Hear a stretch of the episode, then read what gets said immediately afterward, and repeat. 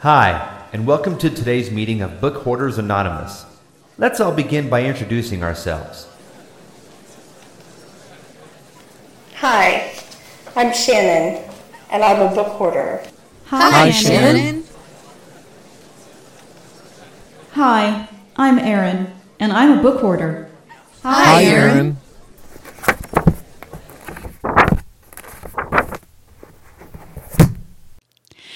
Hi, everyone, and welcome to Book Hoarders Anonymous, episode 25. 25. Woohoo! Um, hopefully, it won't be too much of a bullshit fest.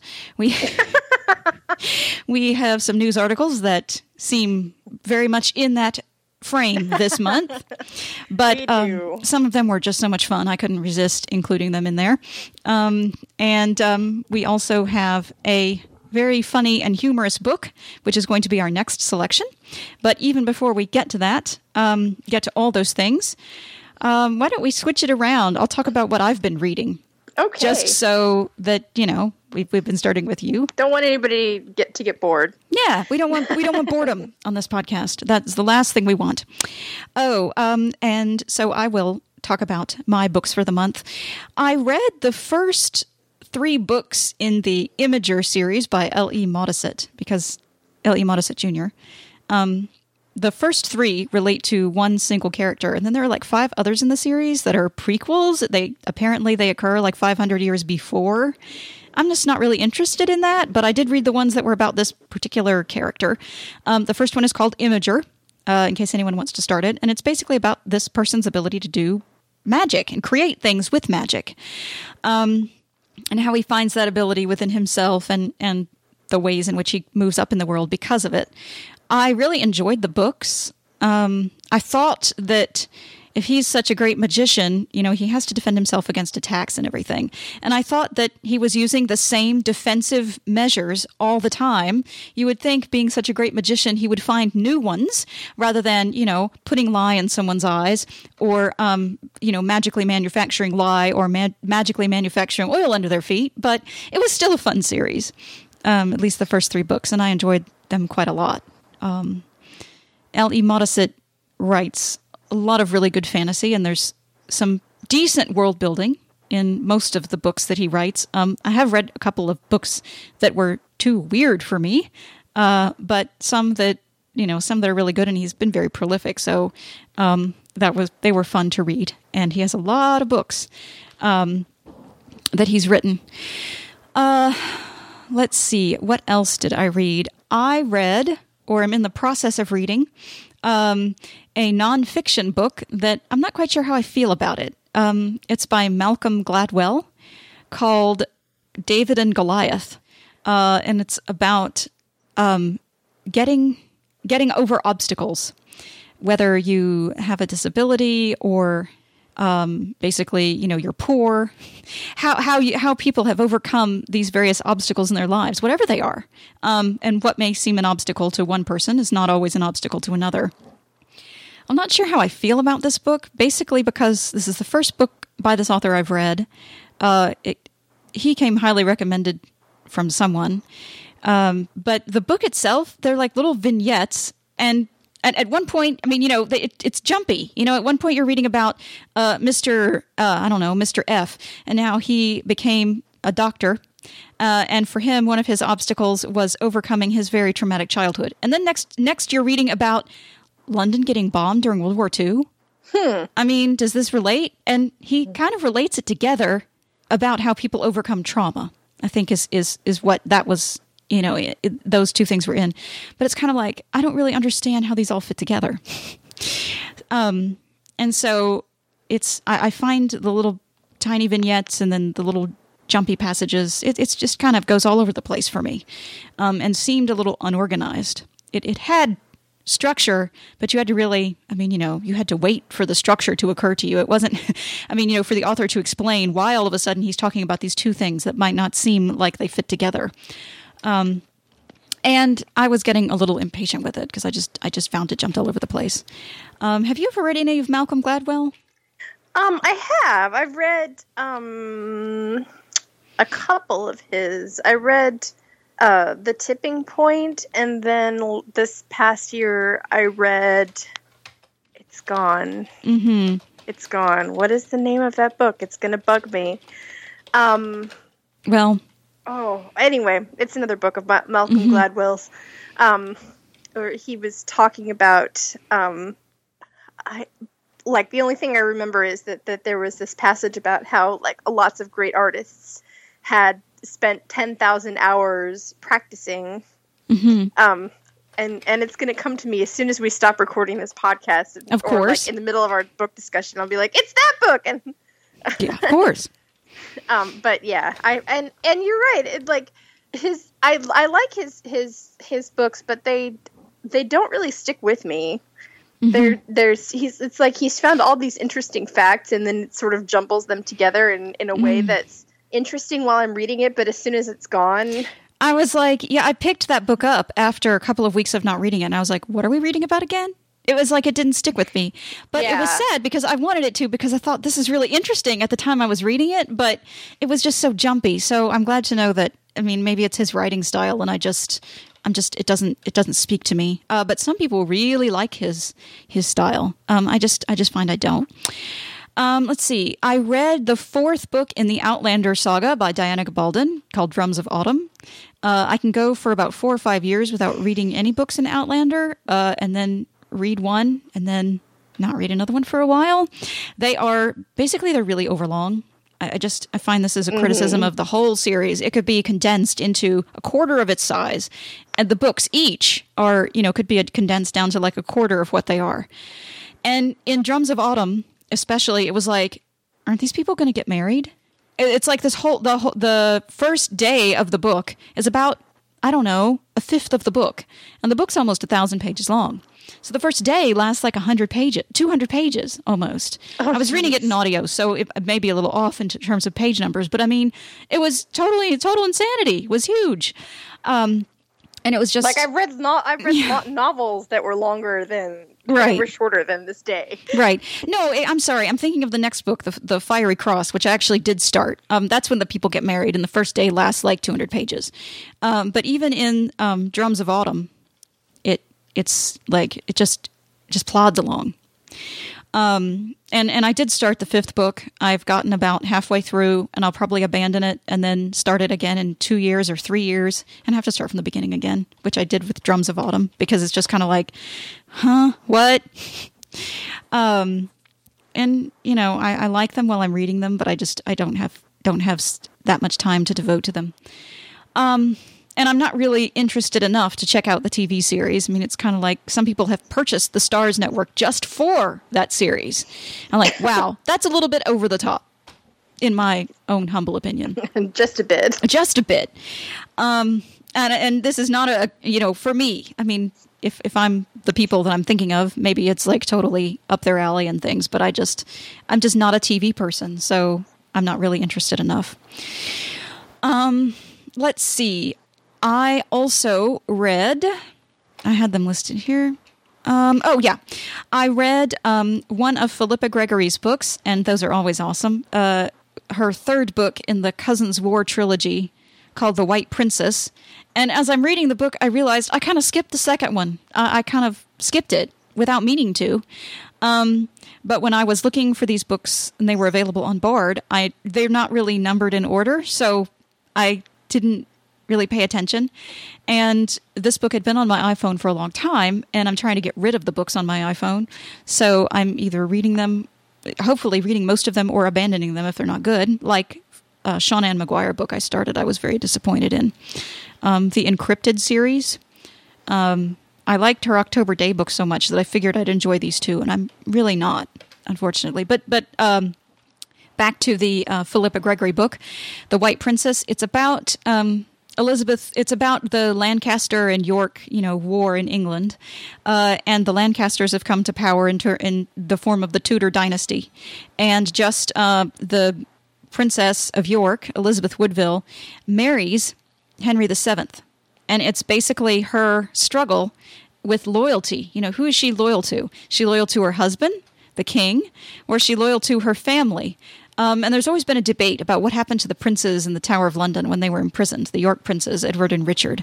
Uh, and in this book, one of uh, there's one person who claims to be uh, Richard of York, and he claims to be the true king of England. So is she loyal to her brother, who's wandering around and may or may not be her brother, or is she loyal to her husband? And it's just a, from her point of view and the way she resolves that issue for herself. Um, I love Philippa Gregory's books. I started with the other Boleyn girl about Anne, uh, Mary Boleyn um, and her sister Anne and their affairs with Henry VIII, and that was just fantastic. And I've been reading a lot of her books over the past couple of years, uh, and this was this was equally wonderful. I'll have to go back and read the second one now that I skipped. Absolutely. But you don't really need it in order to enjoy these books. I mean, they kind of talk about what happened before in such a way that you don't feel like you're missing things. Um, I felt like when I started, um, one of the criticisms of the Sharon Penman books I, ha- I have, which talk about William the Conqueror's family and their conquest conquest of England. When Christ and His Saints Slept, I think is the first one that I haven't read. Um, I read the second one, but I can't remember the name of it. Oh crap! That's going to bug me now. I'm going to have to look for it. but anyway, when I was reading it, it was excellent and long and very involved and intricate. But I felt like I was missing stuff because I hadn't read the first book and it wasn't available on Bard at the time. Uh, so I just plunged ahead and read. Shoot, what is that called? Oh well, never mind. It happened to both of us. Uh, it happened to both of us, exactly.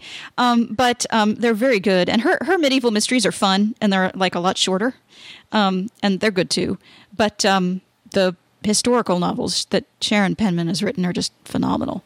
Uh, but but I felt like I was missing things. Anyway, um, and lastly, I'll just babble on here for one more one more book. Um, the um, the InCryptid novels by Seanan McGuire. Um, I was I started to read the first one, which is called Midnight Blue Light Special. Um, and it's basically about a girl who is in charge of protecting all of the magical or encrypted creatures in New York City. Uh, when you think of encrypted, you think of like computers, but this is magic. She's in charge of protecting all these magical beings from being exterminated. Ooh. And it's like cute and sort of, I guess, supposed to be funny. I, I don't know. I just can't get into it. And it I found it sad because I really enjoyed her October Daye series about a woman who discovers she's like half fairy um, and how she deals with it and how she solves problems in her world. But this one I just couldn't get into. And I felt kind of sad. I think I only got like a third of the way through it and, and had to stop because it just wasn't doing it for me. And it wasn't the narrator, it was just the plot just didn't hold my interest. It had cool cool creatures in it of all kinds from all different types of folklore, and that was really interesting. But the book itself, eh, hmm, I'm not into it. I know other people who really like the series, though, uh, so maybe at some point I'll give it another chance, but I just wasn't thrilled with it. Okay, your turn finally. Okay, so I remember the name of the Malcolm Gladwell book I read. Um, it was called Outliers. Okay.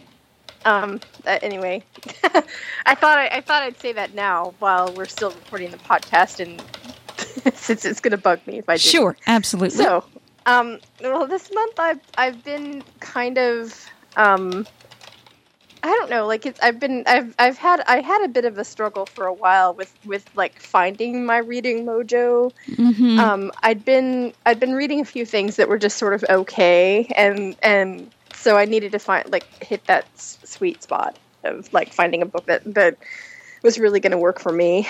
Um, I read, um, and I, I found a few that I did like. So, um, one of the most interesting books I read this month was one through Bookshare, and it's called um, it, it's a romance novel. and It's called No Proper Lady, and the author is Isabel Cooper. And it was it was marketed as The Terminator meets My Fair Lady. Oh Lord. Um, so it's a time travel story, and it's but it's not really like it is basically the Terminator, and that that the the the heroine travels back in time because she's got to to kill this evil magician who is friends with the hero before he goes and like breaks the world and and like she's from the future where he of the, the world that he broke and Whoops. it was bad and it and it was it was really interesting because it was like it was not um it, it was a lot darker than I thought it would be for like a lot darker than most romances. There was a lot of um, the, there were there were quite a few violent, graphic, violent scenes.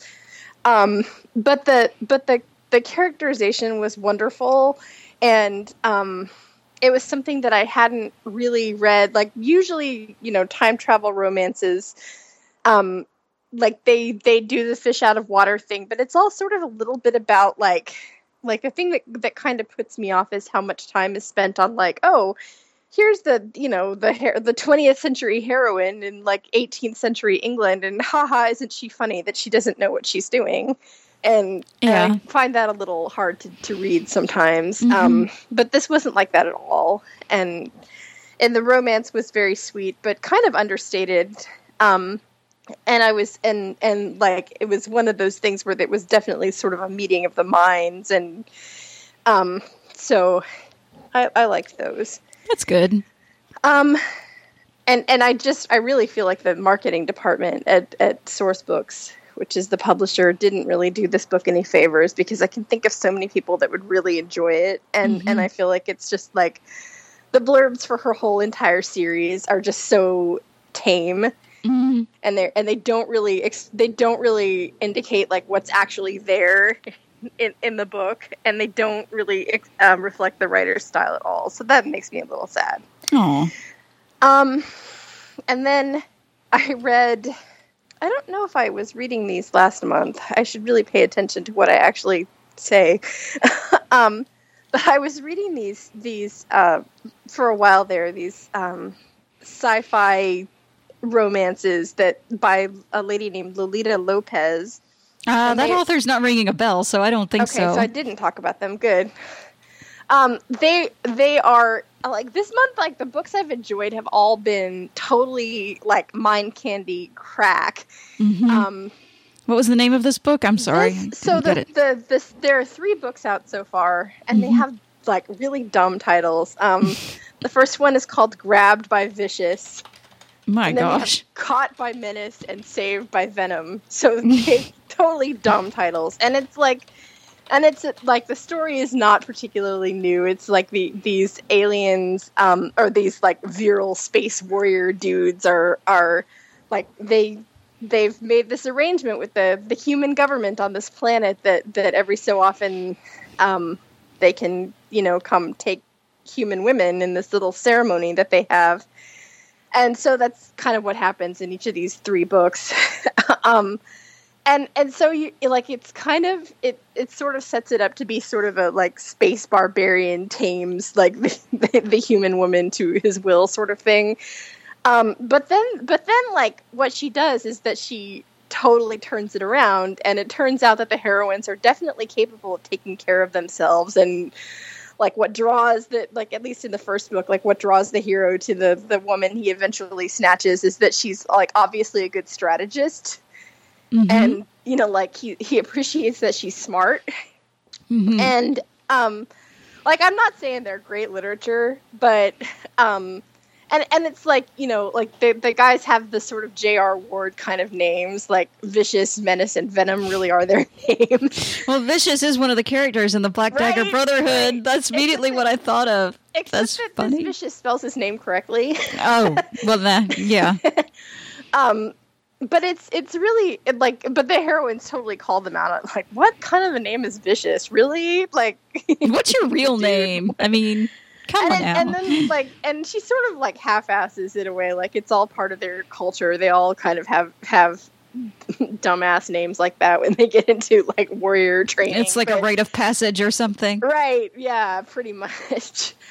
Um and then there's like and then she kind of like as the series goes on, she's done more with the world building and now there's like war on this planet and it's really fascinating and like they're so cheesy and silly, but I I enjoy them and those are available on on Kindle. Um and then let's see. Right now I'm reading Oh, and then my my oh, a couple more I want to want to talk about. I did read the latest uh, J.K. Rowling as Robert Galbraith uh, Cormoran Strike book, hmm and um, you know, and I was going to talk about it because you were talking you were talking about over the how overly long the Outlander books were, and um, that was what I really noticed about the second book. It's called The Silkworm, and um, I don't remember the first book being being overly long, but this one really seemed like it was. Hmm. Um, there was a, and I think like a lot of it is that um, there are certain subplots that, that are clearly going to be weaving in and out of these stories that that I, that that obviously interest J.K. Rowling and other people more than they interest me. Um, like like Cormoran Strike's love life. I really think J.K. Rowling is not a good romance writer, and she shouldn't try. Right. I agree. And and I kind of feel like the thing she's got going on with with uh, Strike and Robin, his assistant, is Mhm. um, like in the first book, I was sort of charmed. I was really charmed by it. I like I thought like, hey, this will be really exciting and go places. And then the second book, it had like kind of a I don't like the best way I can put it is like it's a bit of a Ross and Rachel vibe. Like this, like she's clearly gonna gonna drag this out for some more books for whatever dumb, stupid reason, just so that you know, just to like keep people, you know, like will they or won't they? And and you know, it's it's it, it bothers me because it seems like like like at the at the moment robin is engaged to this man that's totally wrong for her and everybody sees it but her. And i know that that's true to real life but it's like like this is the one area that this character is so incompetent in and yet she said she's so stupid about her fiance. Um so and and there was a lot of like sort of really uncomfortable stuff in this book that that was like um i don't know like I, maybe I'm oversensitive because I've read too many feminist things over the years, but it, but there was a lot of like really terrible treatment of women in this book. like just about every woman had a moment of being absolutely terrible, and I and I didn't like that. Um, and then let's see, I read.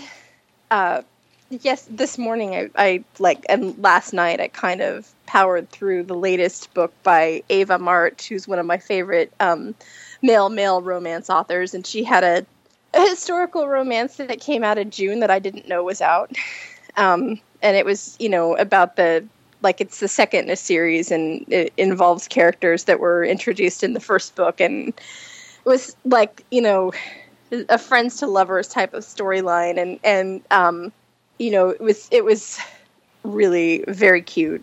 And what was it called again? It's called uh, the series is called Gambling on Love, and this book was called Sharp Love, um, because he's a card sharp, um, or at least one of the heroes is. Um, and then lastly, what I'm reading now and really am enjoying is the first book in Jacqueline Lichtenberg's um, Sime~Gen series. I think it's the first book in publication order, but I think it's maybe book number three in the series. Um, it's called House of Zeor. And the Sime~Gen books are um, not like they see they they totally seem like they they should be more romancy than they are but they're like it, the the premise is that humans have been um, sort of mutated into two distinct species. There's the Gen who are like normal people, and then the Sime who are basically psychic vampires um, that have to uh, take take this source of energy that, that the gens produce in order to stay alive and the whole thing is that um, they like if they're not careful uh, the Sime like when they do this could kill the gen. So um, like naturally this this has led to all kinds of people not getting along with each other.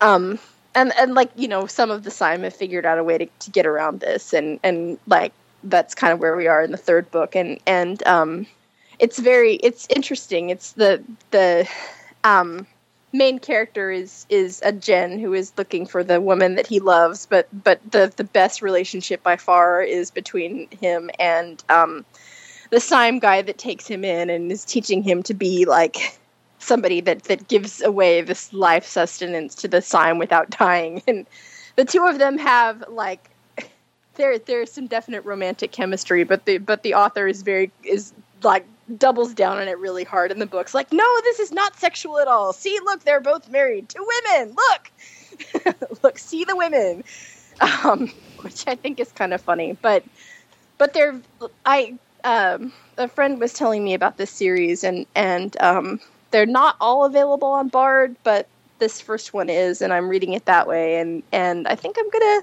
like it's it's has a lot of things I like, so I'm excited to keep going. Oh, cool.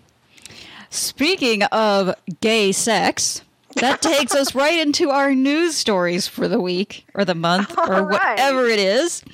So let's just go with that. Um, George R. R. Martin went to a festival in Edinburgh, Scotland last week or the week before, and specifically talked to fans about why there was no gay sex in Game of Thrones. because you see he he would write it in if it becomes necessary to the plot Yes. Apparently, as the series has gone on on TV, there have been instances of, well, I don't know because I haven't watched it, but like innuendos that certain same sex couples have been forming or having liaisons. And so fans were wondering, well, why isn't this in the in the books? And uh, George R. R. Martin has simply said it it is not necessary to the plot at the time, but if it were necessary, I would put it in. And I, this is the story that that i have to say kind of made my bullshit senses tingle a little bit. Because like i can re- can distinctly remember in the first four books of a song of ice and fire there was at least one scene. I think it was between danny daenerys and one of her handmaidens mm-hmm. where like the handmaiden just basically was like hey you feeling lonely tonight okay Yeah, you know, he made that into the handmaid teaching her about sex and and what to do to a partner. He Well, I made thought it this happened later. I thought it was like like after like after um she stopped having a partner and she was lonely, or maybe I'm not remembering. No, I don't all. remember. But anyway, yeah, I But I do feel like there have been plenty of other scenes of asexual nature that have been. Oh, and I guess there was like there in the fourth book. There, like Cersei has a has a thing with like one of her ladies in waiting that that is like described in sort of lurid detail, and and I would I would argue that that is not necessary to the plot either. Mm-hmm. But and and I feel like you know whatever. Like if you don't want to write gay sex, don't write gay sex. It's okay, but I'm don't not- yeah. but don't sit there and be all like you know oh well i would put it in there if it was necessary to the plot because no you wouldn't mm-hmm. I mean, you know, if you don't want to write it, I, I'm not. I don't really care. And and more to, I, I was kind of on. I don't know. I sort of took George R. R. Martin's side a little bit. I read that as him being irritated with the fan for even asking the question. Like, why can't you just take my book at fa- books at face value, read them, enjoy them, and not want things that I don't want to put in them yeah for whatever reason? And so. I, I can see that too I, I just took it that hadn't- way. Yeah, I I understand. I mean, I kind of wish he'd been more forthright and maybe said, "I don't really want to put that in there, and it's it's not going to be in there. I, I wish you would enjoy my books anyway." I think he was trying to be diplomatic, and it came out full of you know full of BS. Um, write some fanfic that, yeah, exactly. If you if you want gay that sex problem. that badly, write in your books. Um, write the fanfic and and you know keep do that. Um, but just I don't know. I, I just whenever I read an author's book, I just take it at face value. I mean, this is what they wanted to write. I'm not gonna. I don't want to force them to write something they don't want to write. He has his reasons for not putting it in. It's not like I would like the books any better or less if that were one of the elements in it. Because really, when it comes down to most books, unless they're really romance based, sex is not really a major. no it's it's not it's really. Ma- it's not really a major portion of what's going on in the book. I mean, other than you know Tyrion asking where do whores go twenty two or twenty three times in that fifth book. I bookmarked all those all those times. Uh, you know, it, it, and really he was like channeling his father. He wasn't really wasn't really being sexual, but it was like him channeling what his father and him used to talk about. I don't know. It was weird. Uh, but but anyway, in, in, unless sex is really necessary, I don't see why people are overly concerned about that. Um, speaking of sex. a school board in I forget what state it's in. I don't remember Oregon or somewhere is is working to ban a high school sex ed book because the book has scenes uh, of a very descriptive nature in it and discusses it's a it's a nonfiction uh, sex education book and discusses bondage Okay, that's not And anything like any of the high same-sex ed. couples and erogenous zones on the body that that are not you know you know like the ears and neck and you know things that you wouldn't consider. Uh, and many parents found this to be offensive for their 13 and 14 year olds and felt that it would take them into weird and terrible places. Uh, so they are working to get the book banned from that school system. And the school system has even taken it one step further and is talking to the publishers about deleting some of the scenes from the next edition of the book. At least they say that's what they're doing. I just, I don't know that. I I took sex ed classes in high school because I figured they would be easy A's, yeah and they were. Um, and I don't remember anything like that in my sex ed textbooks. In fact, I remember being very disappointed with that sex ed class because I was hoping it was going to teach me all about how to like like do all kinds of fun activities. Apparently, this book goes into that, and parents were very upset. Um, yeah, my sex ed classes never considered those kinds of things either. It just basically discussed was how babies were made, and it was very clinical. Um, and uh, so they're they're up in arms about that.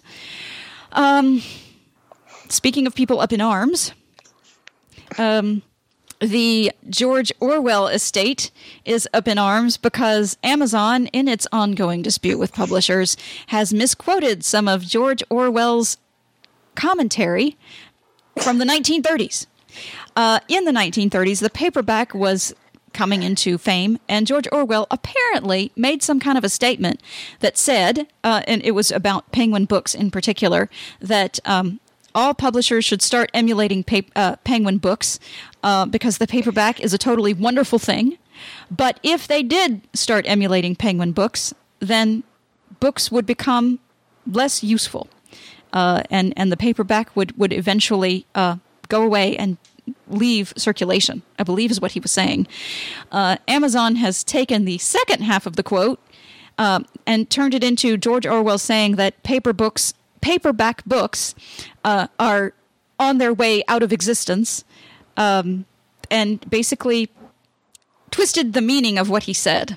I believe is what the essence of the article stated, uh, and folks from the George Orwell estate were kind of up in arms about that, as well as other authors who have signed a petition to for, to try and force Amazon and Hachette to stop fighting. Um, apparently, it just made them fight more. Yeah, This also triggered my my BS meter when I was reading this whole Amazon Hachette dispute. It was kind of like, really, people, why are you just- yeah. why are you doing this amazon you're trying to be this big this big monopoly giant and delaying the hachette sales is basically uh, putting strain on authors and and the average consumer and is it really necessary Exactly. so you know just i i, I included these stories just to uh, let everyone know that the ongoing dispute between amazon and hachette is still ongoing And Um, likely will be for years to come. yeah. Okay. And um, one last uh, story about Hachette.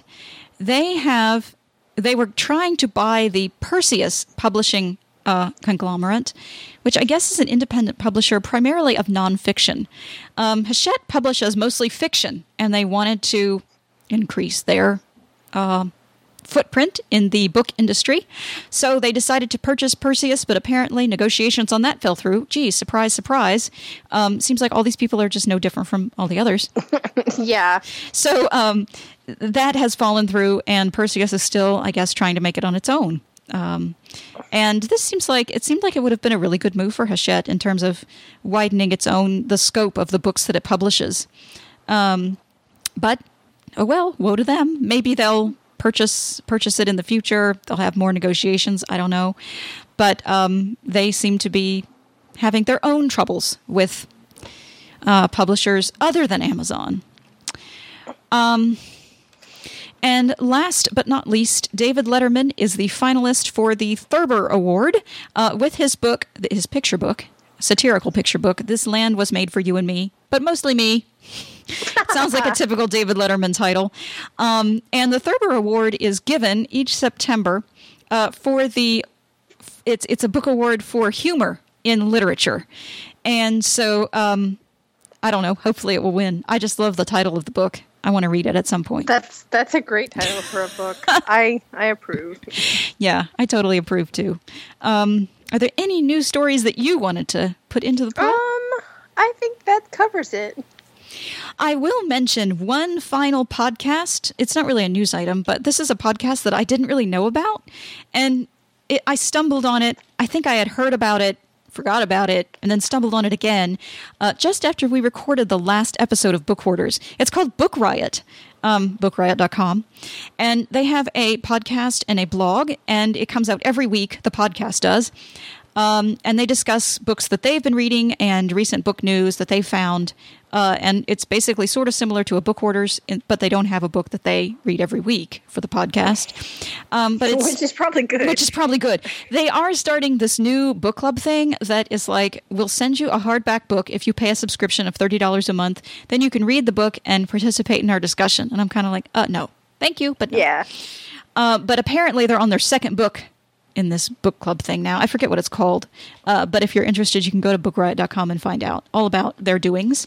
Um, Book And I'm- Riot is a pretty cool website. yeah, it's a great website. Um, they have great uh, news items, and they keep track of basically what's new and cool in books. And I love the site, and the podcast is really good too. The weekly podcast that comes out, um, and they're definitely uh, not boring. Hopefully, people don't say that about us. I hope not. So uh, check them out. Uh, at least I encourage you to do that. So on finally to what everyone has been waiting for our book pick for this month, or rather, it was Shannon's pick, and I'm glad she picked it This House of Sky by Ivan Doig. And since you picked it, why don't you start? Okay.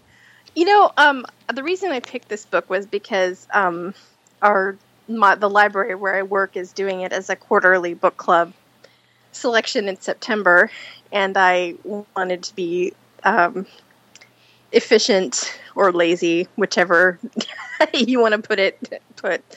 Uh, so I thought it'd be a good, like, sort of patriotic Americana type of thing, and it was. I really liked it.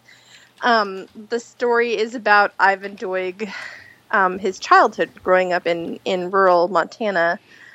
Um, his dad was a sheep rancher, and it's kind of about the life that they that they sort of picked out for themselves after um, Ivan's mother died when when he was six years old, and it was just really. I liked it a lot. So, what did you think of it?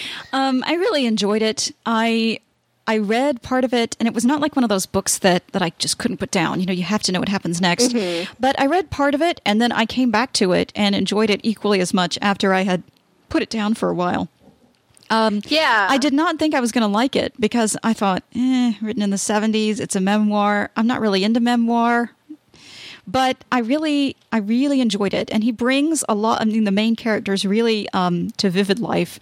You know, not only himself, but but his father and grandmother, who come to gr- grandmother comes to live with him after a while, um, and they're just so much in the foreground, forefront in this book, and he paints them so wonderfully um, along with the descriptions of the natural scenery, which are just fantastic.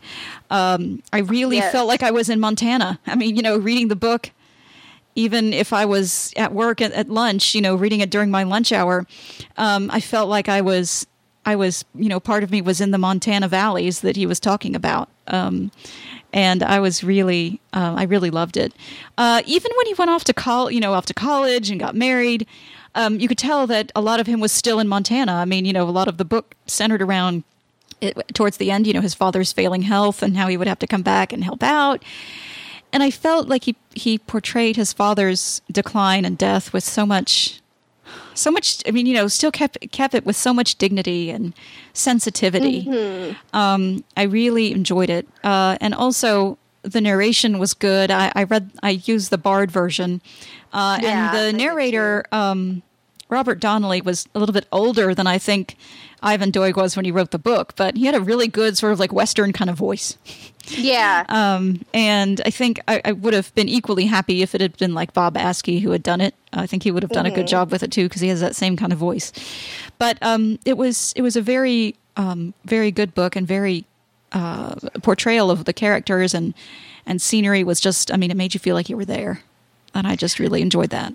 I really liked that it was a memoir about like I don't really like memoirs either. Um, because a lot of the ones I've read have tended to be like along the lines of, you know, well, this is a story about my mom, and you know, she liked to lock me in the closet. exactly. Was, and I built care like you know the Jeannette Walls, the glass castle is the one that comes to mind. Where like you know, I just don't I don't understand. Like I never really under, understood like where where the family love came from because they just they the, her parents were so messed up but in this book, I really did like that he clearly loved, like he he was writing from a place of absolute like deep love for all these people. His his dad particularly and his grandmother and then also like you know like his his high school english teacher mm-hmm. um, who was quite a character oh, herself especially for montana yeah yeah, I enjoyed that, and I, I, think he he brings out the love. You're right that he has for for all of these people.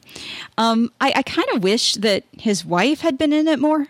She was kind yeah. of like a meh character. It was she was sort of there, but not really. It wasn't. It was like she wasn't really part of his life. Um, and I kind of wish he had brought her into it more. But I do recognize that this is this was primarily a memoir about his you know his father and grandmother and, and their impact on his childhood. Uh, and i think that's what he wanted us to, to focus on more so than yeah. his grown-up personhood um, in his adulthood i guess i should say. And so you know it, it, was nice but i felt like i really wanted to know her better. Uh, yeah. and and i didn't get that. Um, i do think that i'm going to read another one of his books uh, soon called The Whistling Season. Um, it has some sort of like it's it's about a school system and a superintendent in 1950s Montana, and his integration into that into the system and education. And I, I I'm interested in books about education and and ed- actually education law is one of the things that I want to get more involved in at work. So I'm thinking i will read it just for you know historical purposes, of course, but um, I also think that I just really enjoy his his literary style, and he has some some fabulous like metaphors and, and similes in the book that um, that were great. I don't remember them right off the top of my head, but I remember thinking, "Wow, that is really an interesting comparison, um, yeah. interesting use of the English language." Um, and so I, I want to, you know, want to try that out at some point. So yeah, I would definitely read more of more of his books myself. I think he's a great writer I loved his turn of phrase, and um, I'm curious about his fiction. Yeah, I am too. I hope that it's as vibrant as his nonfiction, um, and the characters are equally as well developed. Sometimes with authors who, you know, start out with memoirs, their fiction is a little. Hmm, their characters yeah. just aren't as as alive. Um, and so I hope that his characters are really well developed. That, that inspires me. I think that's the next book I'm going to pick up after my Jack London short story collection. Whew. Um, that I'm currently reading now, or maybe I'll read them sort of in tandem. Uh, well, there you go. With short stories, you can just read a story and then stop. Um, but I, I love Jack London, and recently on Bard there was a new short story collection. They say it's definitive, but you know it leaves stuff out, of course. Like 48 of his short stories, um, and so I've currently started reading that. One criticism I have of Jack London, of course, is that not all of his, not a lot of his stuff has happy endings. yeah. So, uh, you know, a couple of stories at a time, that's about all I can take. And then I have to put it aside and, you know, move on to something else. Um, but uh, so the, this might be a little more cheerful. Yeah, I, I hope so. I, I, hope so, and I hope that the next book that we read for Book Hoarders Anonymous is more cheerful. Uh, it certainly sounded that way from the synopsises of it that I read. Um, it's called "Being Invisible" by Thomas Berger, and apparently it's about this guy who becomes invisible and then finds out to his detriment, I guess, that it's not all it's cracked up to be. Um, and it's supposed to be humorous and funny and a little, I guess a step up from Mind Candy is what I've heard. and um, yeah, you know, with with with um, this sort of serious book we just read, I thought it would be good to put a little bit of humor into things. So hopefully it's as humorous as people say. Um, and it seems like I've heard of the book before and heard of the author before, but it's not an author that I'm familiar with. Yeah, me neither. I was thinking the same thing. So we'll have to see what we think. Absolutely. One of those see what you think kind of things. Um, and meanwhile, um, we'd love to know what you think about, well, anything we talk about. Um, and if you have book recommendations, please toss them our way and we will consider them. We have a few from our listeners, so that's fantastic. Um, in order to toss things our way, you can either tweet book hoarders on Twitter or you can email bhapodcast at gmail.com or you can put a comment on our blog at bhapodcast.com. And if you find talking to both of us intimidating, you can um, also tweet us individually. You can tweet Erin. That's that's her. Erin uh, Edgar. At Erin Edgar. um, and then you can tweet me. That's Shannon um, at Bard Song. I realized we didn't say our names when we. yeah, I know we didn't. My bad. Um, it's like another episode of Tech Access Weekly, except for books. exactly.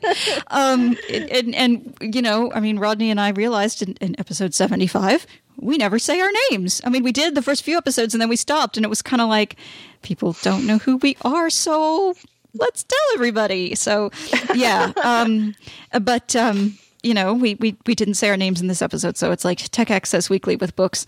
Um, and um, we will be back next month with episode 26. 26. Ooh, wow. Um, and uh, meanwhile, after this, we will simply say happy reading and bye. bye.